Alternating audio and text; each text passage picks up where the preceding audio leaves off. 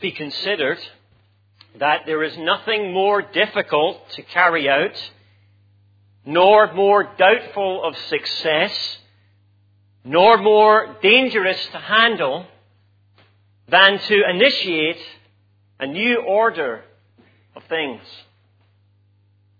So said Machiavelli, the Italian statesman back in the 15th century. And 500 years on, few people would disagree, would they? At best, change is difficult. Not least those who have tried to change just about anything will know this, that to initiate a new order of things remains doubtful and even dangerous to attempt. And so it's unsurprising that in 2008, the ability to manage change is a highly prized skill. And we find that the marketplace is flooded with uh, books about how to manage the transition in any organization and in any situation.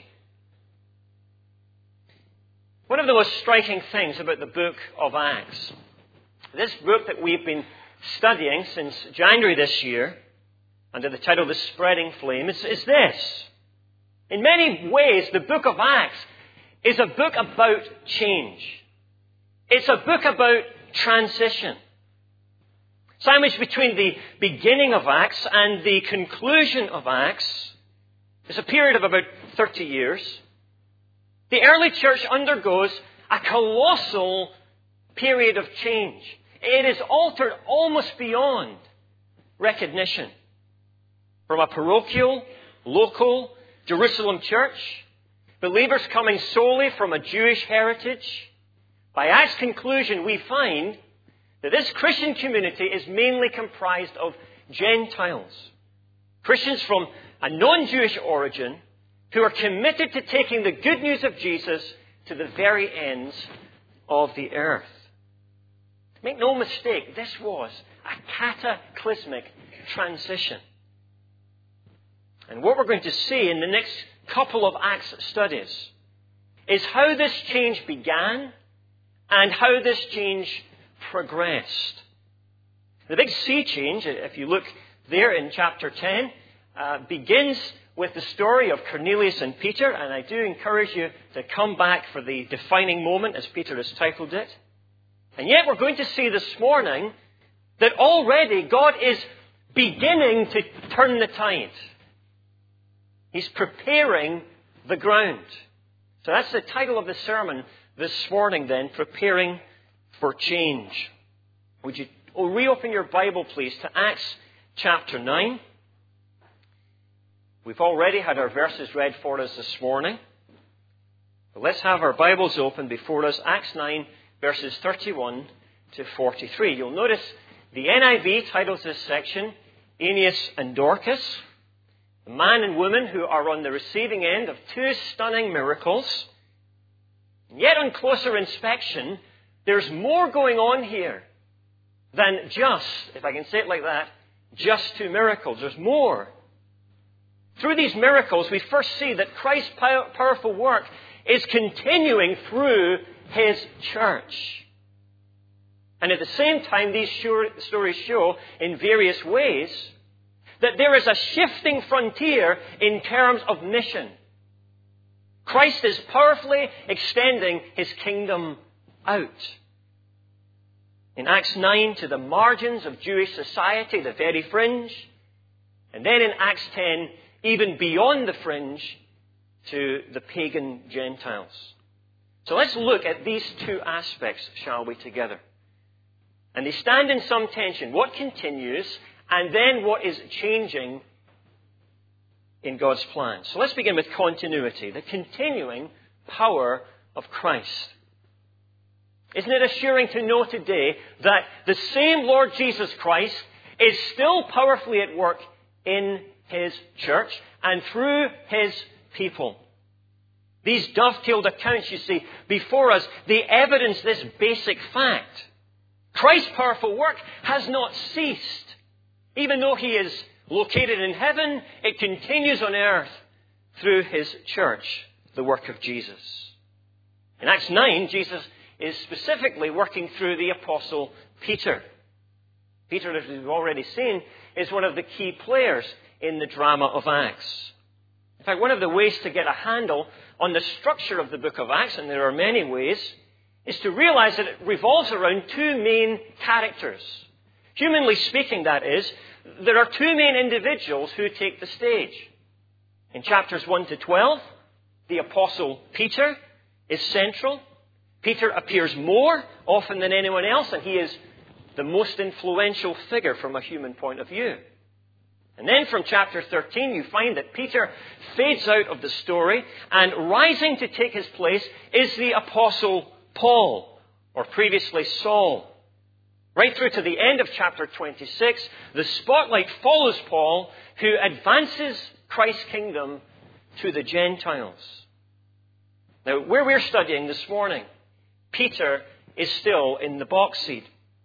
And this is why, while uh, Paul Saul has made a cameo appearance uh, at the beginning of chapter 9, he immediately vanishes again from the script. And Peter again takes center stage. Peter's ministry continues. And what kind of ministry was it that Peter uh, was doing? Well, notice firstly that he was pastoring churches. How rarely, I suppose, we think of this apostle in this light. By our caricatures, the Apostle Peter is merely the impulsive disciple or the fiery evangelist. But Peter, the pastor, how rarely do we think of him like this? And yet, in the words of verse 32, he was traveling about the country, and whilst on his travels, visiting the saints at Lydda. And later, he spends quality time with Christians in Joppa. Peter's doing pastoral visitation. Specifically, he's visiting new churches. Churches which had sprung up recently beyond Jerusalem. We're not quite sure how they got started. Perhaps they were an outgrowth of Pentecost in Acts 2. Remember, the visitors came to Jerusalem, they were converted to Christ, and maybe they'd returned to these outlying areas. Possibly Lydda had been evangelized, however, following the great persecution in Acts chapter 8. You remember, after many had been forced to flee Jerusalem, the persecuted preached the word wherever they went, maybe in Lydda and its ilk. Whatever the case, there was a church in Lydda, and to there Peter goes to visit, to strengthen, and to pastor the saints.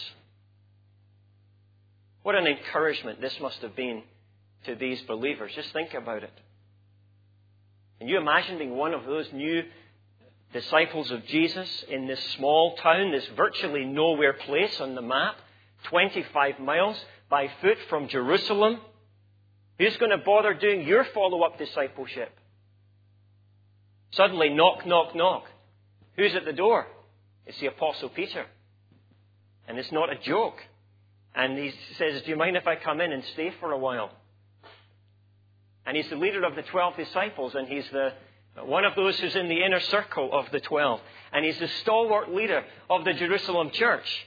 And uh, you, you say, Well, I think we could find you a bed somewhere.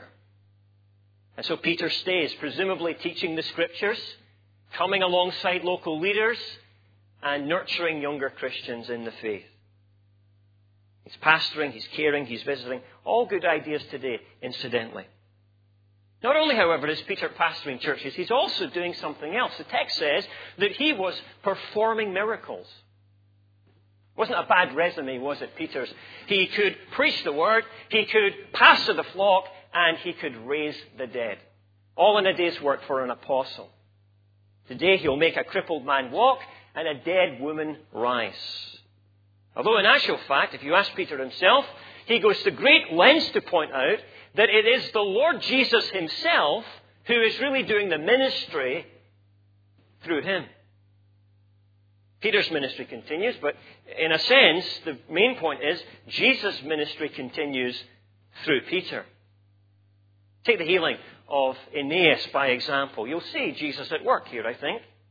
This man Aeneas, we don't know exactly what his condition was. Suffice to say, he couldn't walk. He had been bedridden for eight long years. And then one day, this man and his condition come to the attention of the Apostle Peter.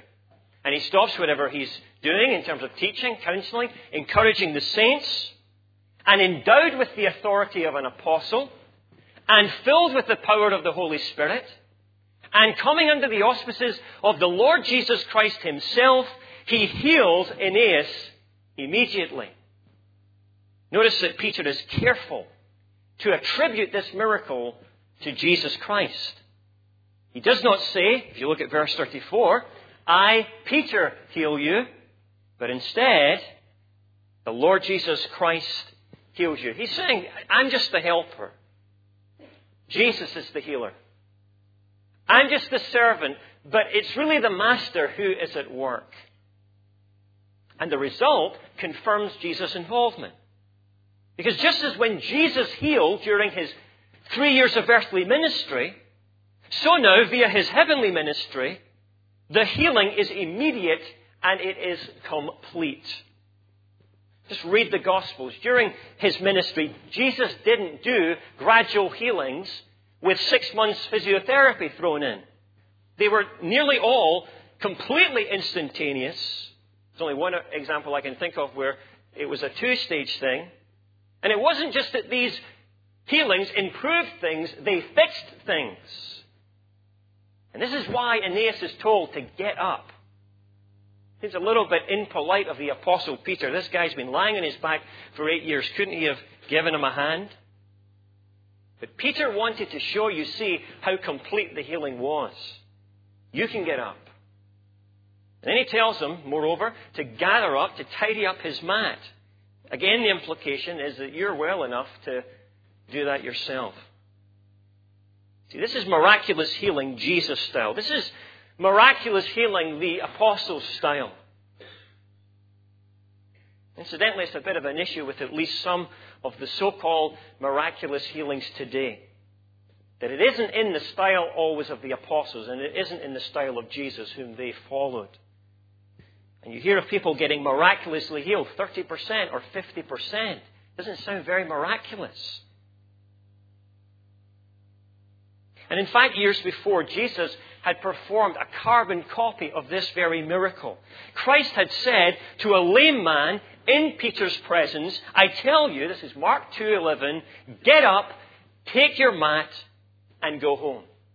Now through Peter, Jesus repeats the miracle. Peter works, but Jesus continues to work through him. And it's a similar case with the resurrection of Tabitha. If you want a fascinating study, compare Mark 5:35 and following with Acts 9:36 and following. Peter's miracle is almost a rerun of a previous miracle of Jesus. Back in the day when during his earthly ministry, Jesus raised a little girl named Talitha. And even the names are close, except it's not Talitha, but Tabitha. Tabitha too, or Dorcas, becomes sick and dies. It's dreadfully upsetting because Tabitha was something of a good Samaritan. She was always doing good and she was helping the poor. And she was the kind of person whose funeral service would just be jam packed to the doors, except she didn't have a funeral service. She died in the town of Joppa. She really died. Peter was in Lydda, 10 miles away. And two men were sent from Joppa to Lydda to get Peter. And evidently, I think, with some expectation, rather than burying Tabitha immediately, which was customary, instead they lay her body in an upper room. And they leave her there for Peter to arrive. If you know the Old Testament, it's interesting too because often in the Old Testament, resurrections happened in upper rooms. Maybe they'd even heard of Aeneas' healing, and this had raised some expectation. And so they send for Peter with some measure of faith, and the apostle comes immediately. He thinks it nothing to travel 10 miles for one pastoral case. He arrives at the house, he goes upstairs into the room, and like Jesus on an earlier day, the mourners are there, and he immediately sends them out of the room. This will be no showy miracle. And alone, Peter prays, and then in words almost identical to Jesus, he says, Tabitha, get up. There's only one letter of a difference. Jesus had said, Talitha cum, and Peter says, Tabitha cum. Get up, Tabitha. And he took her by the hand. Verse 41. And he helped her to her feet. She wasn't gradually resuscitated, it seems. She was immediately raised through Peter by Jesus. And the result was remarkable, as in Aeneas' case also. Not only the continuing life of Tabitha, but the new life in conversion terms of other people. Verse 42, this became known all over Joppa, and many believed in the Lord. Similarly, in the case of Aeneas, we're told that many turned to the Lord. You see, the miracle makes the people receptive to the Word. Now, there are many thorny issues and much too many to cover in a 30 minute sermon that I would love to explore with you. Of course, the big issue that we ask in passages like this is what is the relevance to us? If somebody dies, should we expect a resurrection from the dead? If someone has an organic disease, should we expect healing complete to come to them? Let me just say that God's Word obviously makes it clear that God can do such things. God can do whatever He wants, whenever He wants. I think that's the prerogative of being God. And moreover, we know in the New Testament that elders in the church are certainly mandated to pray for the sick. And that's something that we practice here in this church. And God can heal. At the same time, though, let me be frank, I don't think that any of us here are apostles. The apostles and some of the so called seven, if you read in Acts, seem to have been the only ones with this particular authority in pronouncing healing on people. It's different than praying for healing, they're actually pronouncing it after praying for it. I doubt that these sorts of pronouncements are common today even if healing is still possible. And we certainly pray for that to the Lord. What we can be clear about is that Christ continues his work through his church. And don't miss this, because this is the key thing. The stress in this passage is in practical terms. Jesus works. Jesus works in his world not only by the ministry of the Word of God, but also through the practical deeds of his people. See, these stories say nothing about preaching. And Acts is a book full of preaching. It's strange. There's nothing said about the spoken word.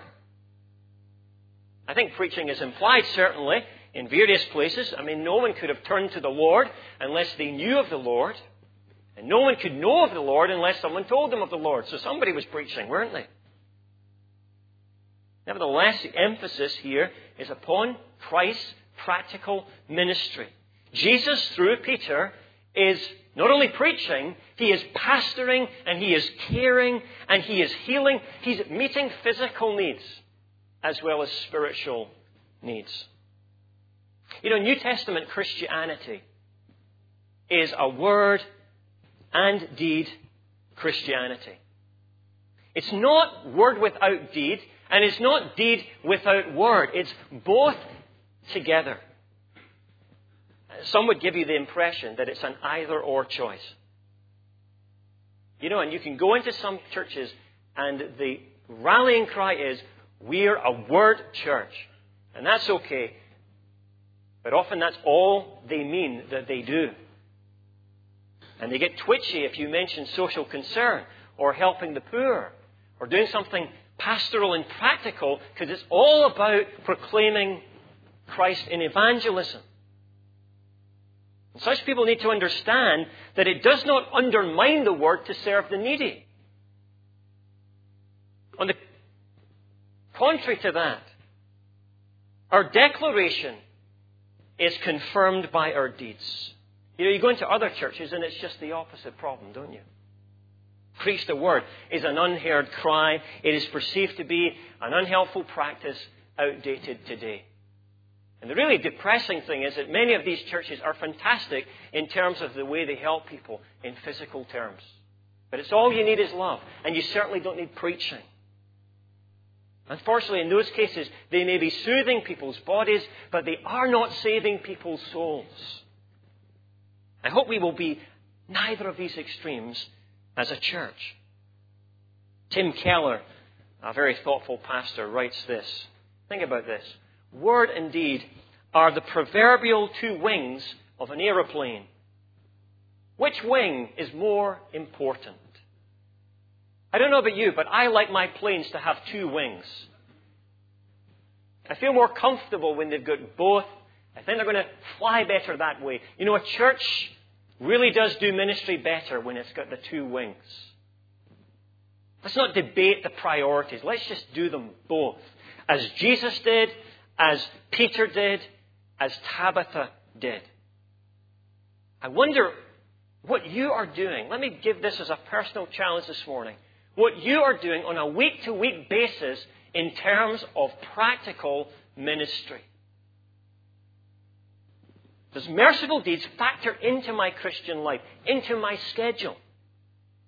Do I proactively ask the question every single week, how can I minister Jesus to somebody in a very simple, practical fashion?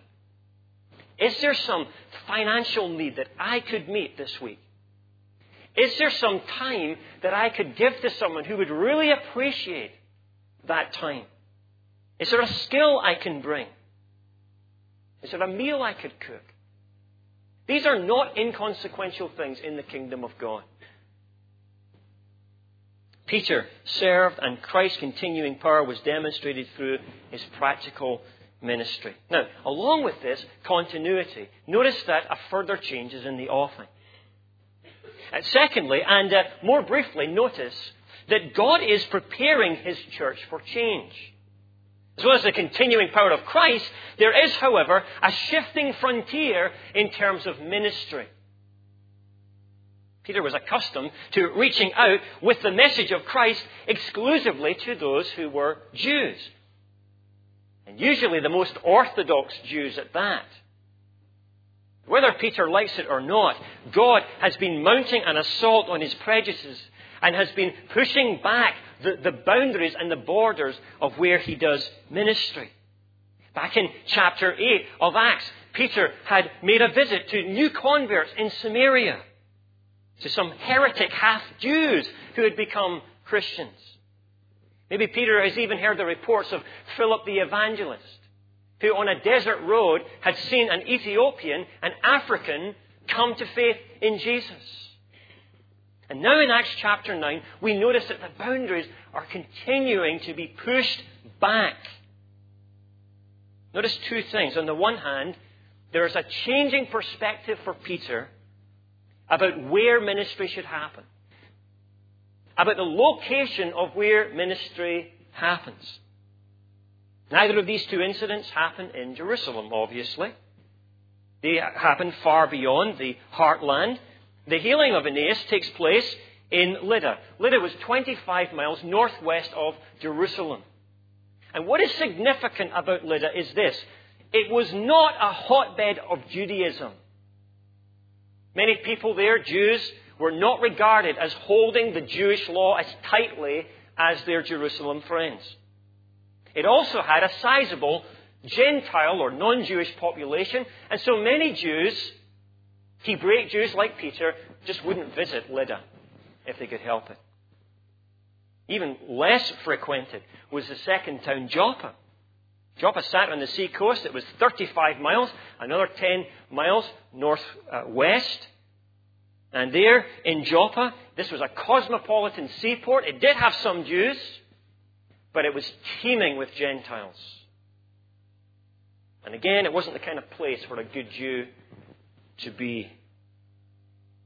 Here's the point. While Peter was ministering still to Jews, it will be Gentiles from Acts 10, he is doing it on the periphery of Judaism.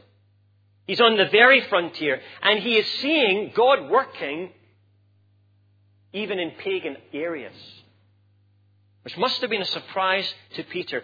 God is working far beyond the safety and the orthodoxy of Jerusalem. I wonder if we need to have this kind of realization too. Amazing sometimes how bound we are in terms of locating lo- location and place with what God is going to do.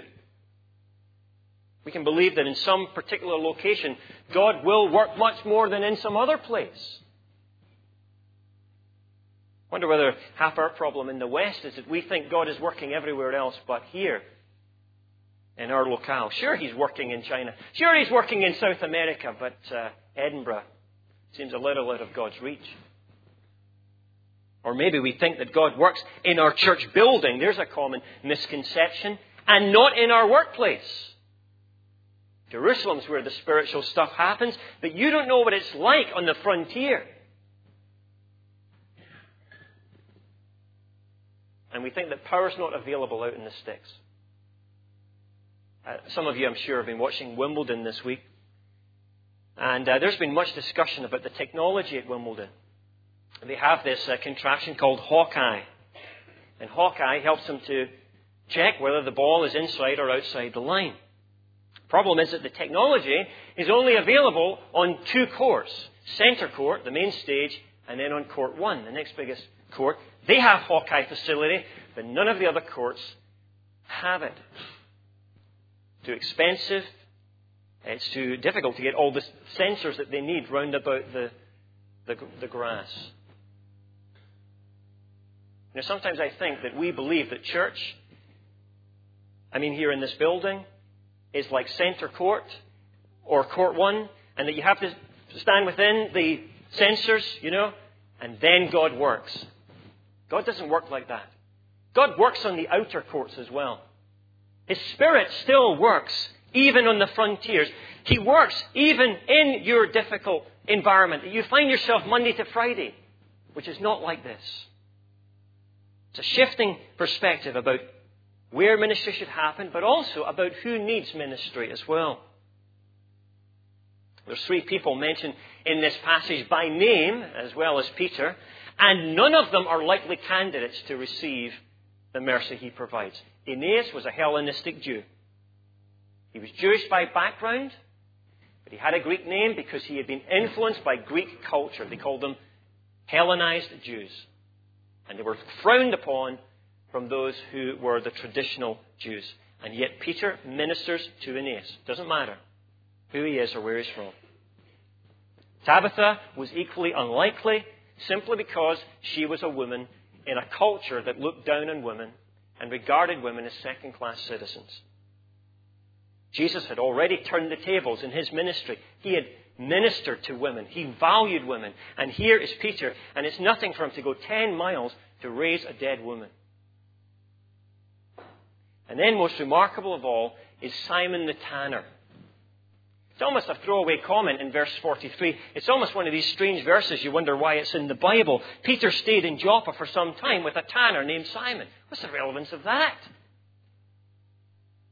The relevance is that Peter is ministering to a Jew who is on the outmost margin of Judaism.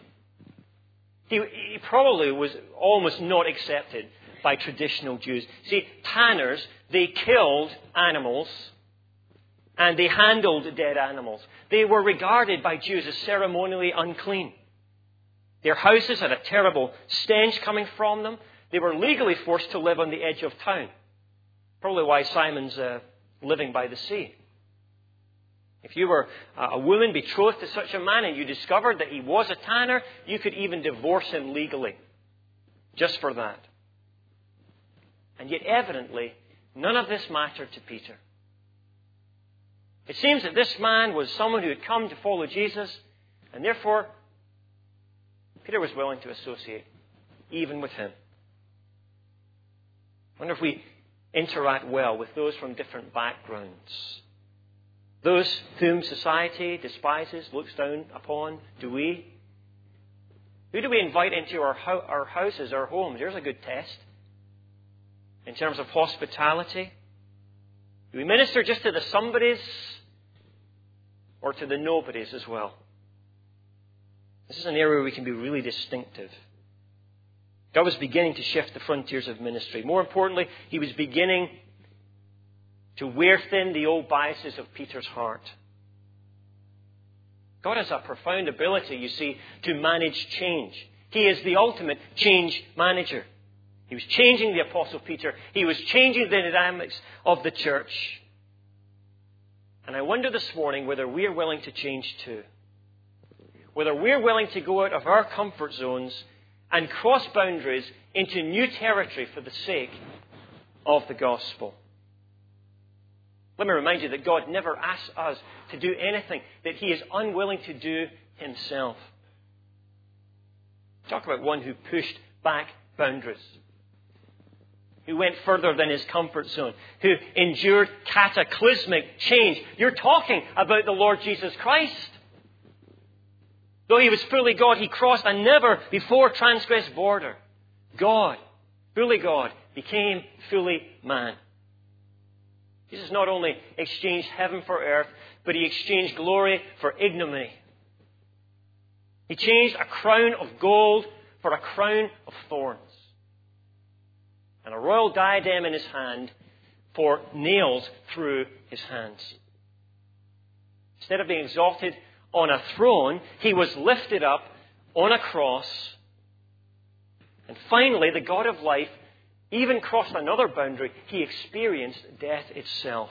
And he died in your place and in my place for our sins. This morning, Jesus invites all of us as we come to this table to trust in Him, who endured that colossal transition for us. He invites us to turn from our sins and to follow Him. Jesus crossed every conceivable boundary to be our Savior. If you're not a Christian this morning, I wonder if you might be ready to cross the boundary to come to faith in Jesus. And if you are a Christian, I wonder if we're even ready to cross the coffee lunch just to practically love somebody in Jesus' name. Let's pray.